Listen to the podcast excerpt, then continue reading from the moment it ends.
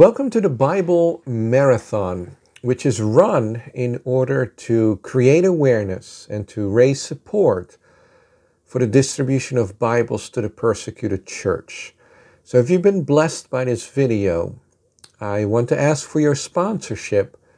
And for all the info, please go to thebiblemarathon.com. Now, this is the third video in relation to Genesis 1, verse 26. And one of the things that I want to do in the Bible marathon is to take, excuse me, to take our time and really dive into God's Word. And so we've been talking about in the previous video that God created men, Adam and Eve, in his image and after his likeness. And through the fall, that image and likeness was greatly marred. It wasn't annihilated because, as we saw in James 3, verse 9, man is still created in the likeness of God, but that likeness has been greatly ruined. And I used the illustration of uh, famous buildings in Greece or in Rome that are not in the original state anymore by far, but still have remnants of it left. And so I believe we should consider every single person. So, was God defeated in, in his intention when Adam and Eve sinned? Now, we're kind of going ahead of the game, but I believe it is important to realize to the honor of God that God was not defeated. He never goes to plan B.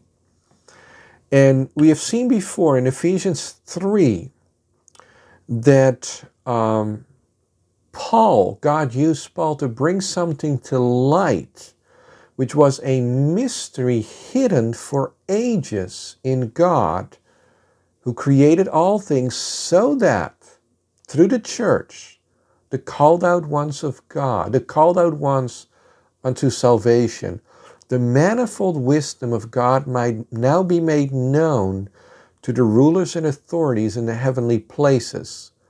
This was according to the eternal purpose that He has realized in Christ Jesus our Lord.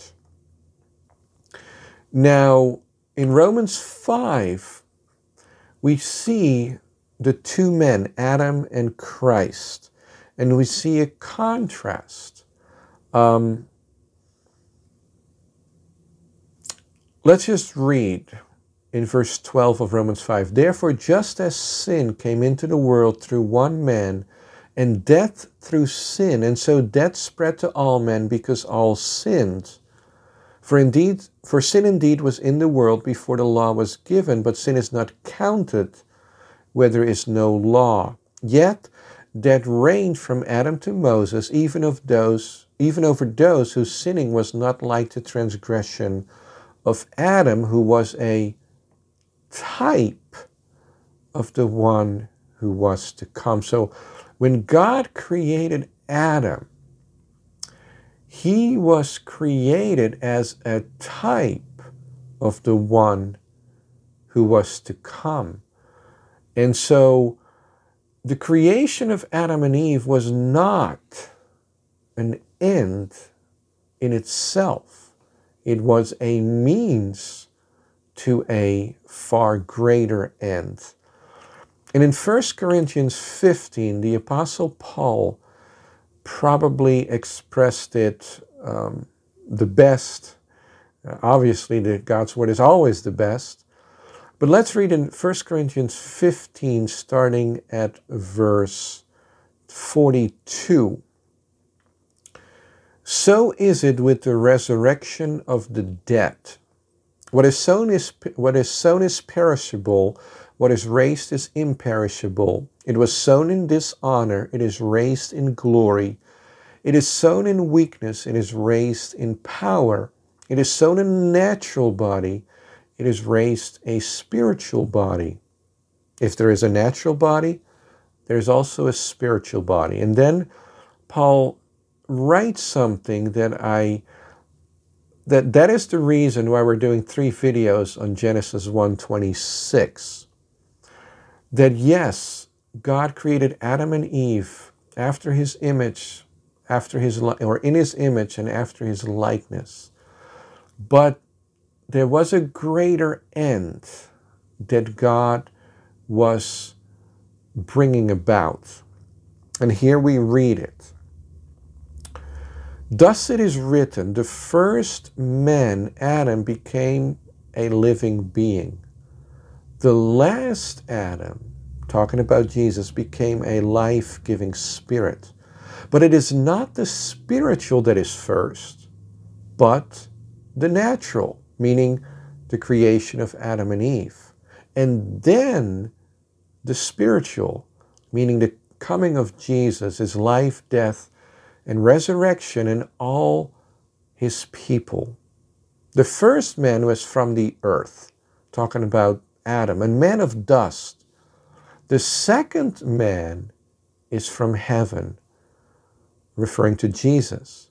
As was the man of dust, so also are those who are of the dust. And as is the man of heaven, so also are those who are of heaven.